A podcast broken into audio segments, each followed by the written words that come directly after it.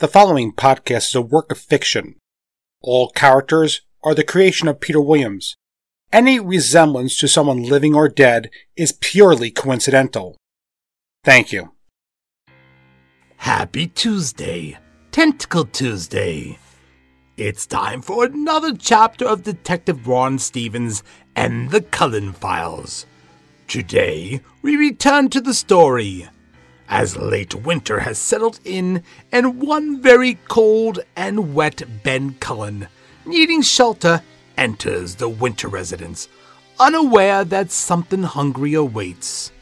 Maybe he can play past the bottle with Demon Devon or Lady Cassandra. How nice. Let me begin with saying that this podcast does contain images of graphic violence child endangerment, and foul, foul, foul language. And you must be this tall to listen, or at least 13 years old. now, buckle up your overcoats. Make sure that the fire burns warm and bright as we delve into Chapter 8 and the darkness that consumes. Ben looked at the winter residence through the falling snow. It seemed to gaze back at him, windows like dark eyes, the columns and door, teeth and fangs, the sharp, thorny brush like claws pulling and tugging at his flesh, the heaviness of its aura pressing down on him like an invisible hand. He gulped as he struggled down the path, wind howling, moaning around the dilapidated structure. As he neared, he looked at the four large doors, police tape hanging and blowing, making a tattering sound. Maybe it will be locked. He hoped it would be. A child giggled nearby, and one of the doors slowly pushed back, a hungry, toothless mouth accepting the morsel that crept nearer and nearer. He looked back at the woods and the drifting snow. Maybe it's better to die out here then. Ben? No, it couldn't be. Ben, is that you? The glowing shape of his Emily stood near the entrance, beckoning him. Her blonde hair hanging over her bare shoulders and onto a stunning blue dress. Um, he managed to croak out, surprised to hear his own voice in over two years. Yes, Ben, I'm here. So are the children. Ben could see three small, glowing figures just behind her. They looked as if they had been playing catch with a small beach ball. Laughing, they turned to him, glowing, empty eyes. Their smiles more like twisted cracks in their face of a poorly carved jack o' lantern than one of a happy, healthy child. No. No. Ben answered the graven images. You're not them! You can't be! He hollered out, and sure enough, they vanished, freezing, wet to the bone he looked at the open, empty doorway and tapped the bottle in the long coat. It's not real, Ben. Not real. You need to go inside and get warm. And Ben did. He entered the dark foyer. To his left, he could see an arched door frame and a dark tiled floor. In front of him rose a semicircular stairway with a wall of books built into it. In the darkness, just beyond the foyer, another arched door frame, and in the gray, beckoning light, a large stone fireplace. He could light a fire, dry off, and, well, enjoy the bottle and his cigarettes. He started towards the open doorway and kicked something on the floor. He looked down. It was a woman's shoe. Odd, he thought. He picked it up. The straps on it were broken, and he wondered who it belonged to. Not that that really mattered. Tossing it away, he approached the stone fireplace and marveled at it. The hearth was so large he could roast a pig in it. Looking for some wood, he found nothing. Furniture it is. He grabbed a wood rocker that sat nearby. But how to break it up?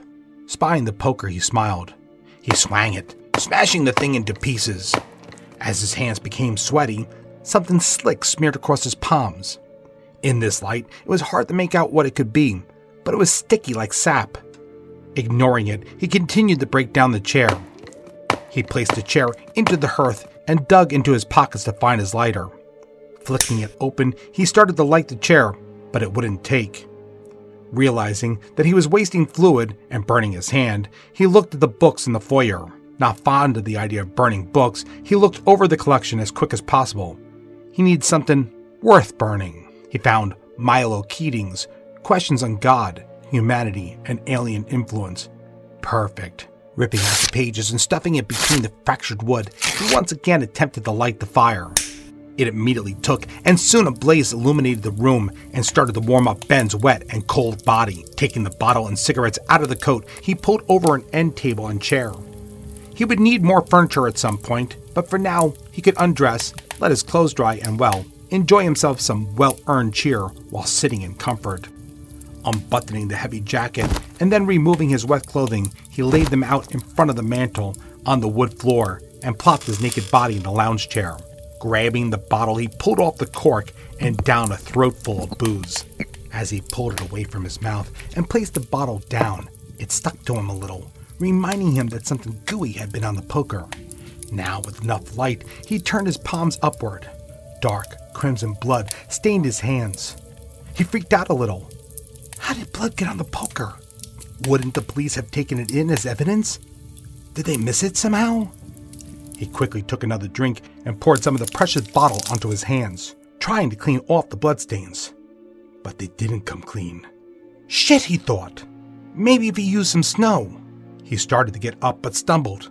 The booze must have hit him more quickly than he anticipated. Catching himself against a big chair, Ben steadied himself and started to go step by step back towards the foyer and the front door. A sweet voice met his ears. Oh, Ben, are you drinking again? He turned. Again, it was Emily. She looked stunning. Em, he gasped. How? How? Come on, Ben. She effortlessly moved through the living room and approached a naked man. But you and the kids, you left me. And. He was struggling with what to say. Does it really matter, Ben? She replied. I'm here now. No, you can't be, he insisted. He looked at the half empty bottle. You're not real. Em and the kids are in Cali. Shame, shame, Ben. Shame. The image vanished, and the room dimmed. The fire had begun to burn out, and he grabbed the chair and stuffed it into the mantel. He wouldn't dare touch the poker again. When the snow cleared, he could tell the chief what he found. No longer able to sit and drink, he checked his clothes. They weren't quite dry enough to put back on. He stared at the bottle. He wanted more, but he didn't want any of those ghosts. No, not ghosts. Living things aren't ghosts. Memories. They were memories. He had to stay sober until he left this tomb. But the urge was so strong, he wanted more. Maybe, maybe by drinking more, it could help him forget. Before he knew it, the bottle was to his lips and he was crying. So weak. Why? Why am I so weak? Is that so wrong?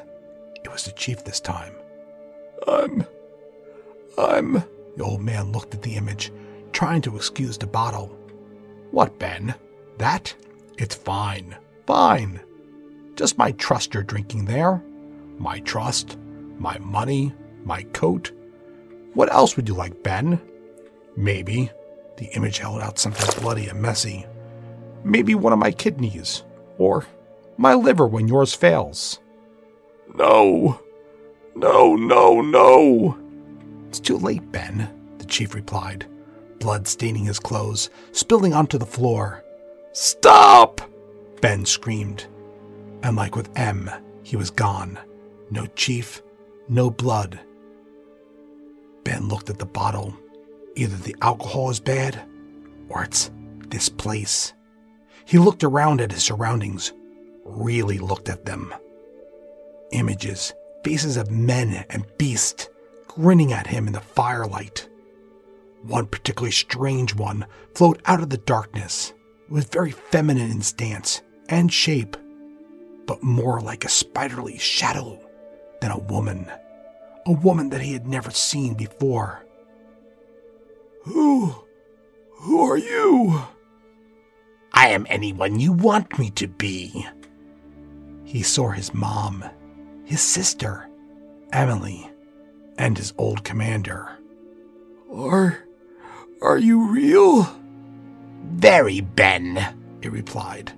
Come, just play along. Stop resisting. Stop resisting me. But.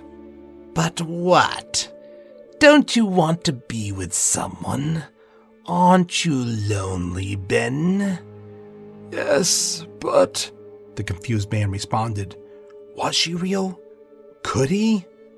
You're already naked, Ben, the thing replied. Why not enjoy? Give in to your passions.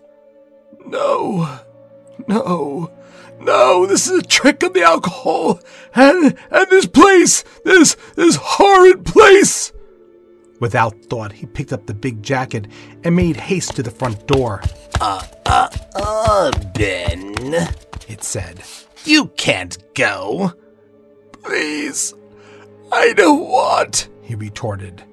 He could feel it grabbing at him, pulling him back towards the living room. But Ben, it replied, I'm so hungry. Something sharp grabbed at him. It hurt. We're so hungry. Several voices chimed in. Oh, this is a mistake. I I just wanted to. He pulled out of the coat and sprinted again toward the door. The harsh winter wind met him like a wall of ice.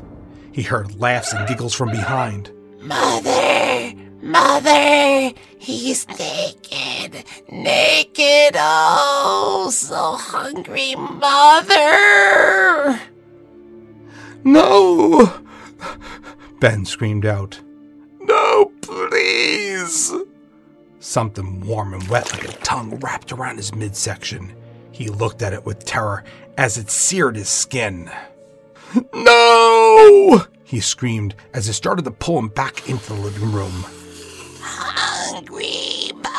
Hungry, I'm so hungry. The thing moved back in front of him. Its face lovely and cold, it lifted his chin and smiled. Then eat, my child.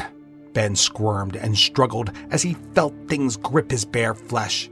His skin burning, he let out one last terrified scream before everything went dark. All those faces, all those eyes staring and watching as this black shadow with wings engorged itself on Ben, flesh tearing and blood splattering on the walls as it enjoyed its banquet of darkness. Outside, the wind and snow continued to swirl so that no one heard the screams or the hungry, hollow laughter of satisfaction. Once more it had eaten, but had not eaten enough. It would need more. Much, much more. Several days would pass before Ben's shopping cart was found, half buried by the snowplow. The chief immediately checked at the motel he had set Ben up with. When no one reported seeing him since the day before the storm, they began to ask the locals. All Ben? The clerk said as a couple officers with Ben's picture combed the area. Sure, I saw him. Late last week, just before the storm hit. He bought himself some and made his way up towards 6th. Why? He's been missing since the storm, they replied. Geez, I'm sorry, he replied. I did tell him to get someplace warm quickly, he said in a defensive tone. We're not blaming you. We're just inquiring. We found a shopping cart about a mile from here, under the overpass. Well, if you do find him, let me know. I mean, I really like the old coot. The officers left and reported in. He didn't turn up at the shelter, St. Teresa's, or the church. With that, the chief gave up hopes of finding him. At least, not alive. He stood under the overpass where Ben left his cart and looked up into the woods. Could he have? He grabbed his cell phone and called his two favorite misfits. Yeah, Chief. Jay asked. I want you two to head to the winter residence. It's the only place we haven't checked, and it's only a few miles away from Bleecker. Copy, Chief. He replied. We'll head there right after we finish Operation Shorty. The chief could hear the squeal of delight of a young girl. The two detectives had wanted to give Lily a new cat after the monster incident, but Andrea asked them to wait until after the holidays were over. She wanted to give her daughter a chance to heal before making a new friend. Just don't take too long. He paused and added, And you two clowns shouldn't be spoiling our citizens like this. Soon, everybody will want one. Copy, Chief. Jay laughed. The chief smiled as he hung up the phone. They're good men. Two of the best, he thought. Warren smirked as the kitten climbed its way up his leg. Lily let out a laugh. He's not a tree, pork bun, she said, pulling the kitten off of him as she raised it into the air, spinning around in a circle. Renee was there too with her pup that had doubled in size. Jay showed it a bright blue ball before tossing it sky high for the pup to catch. Jay called out to Warren. We need to wrap this up. Right, Warren said. Okay, girls, we've got to get back to work. You take good care of Pork Bun, and what did you say the dog's name was? Benjamin, Renee chirped. Okay, take care of Benjamin. Kim smiled at the two men. We can't thank you enough. Those two have been inconsolable about Shadow. We're just happy we could heal a broken heart, he replied. Well, you have, Renee's father Steve said. Just one question, Warren asked Andrea. Pork bun? The woman shrugged her shoulders.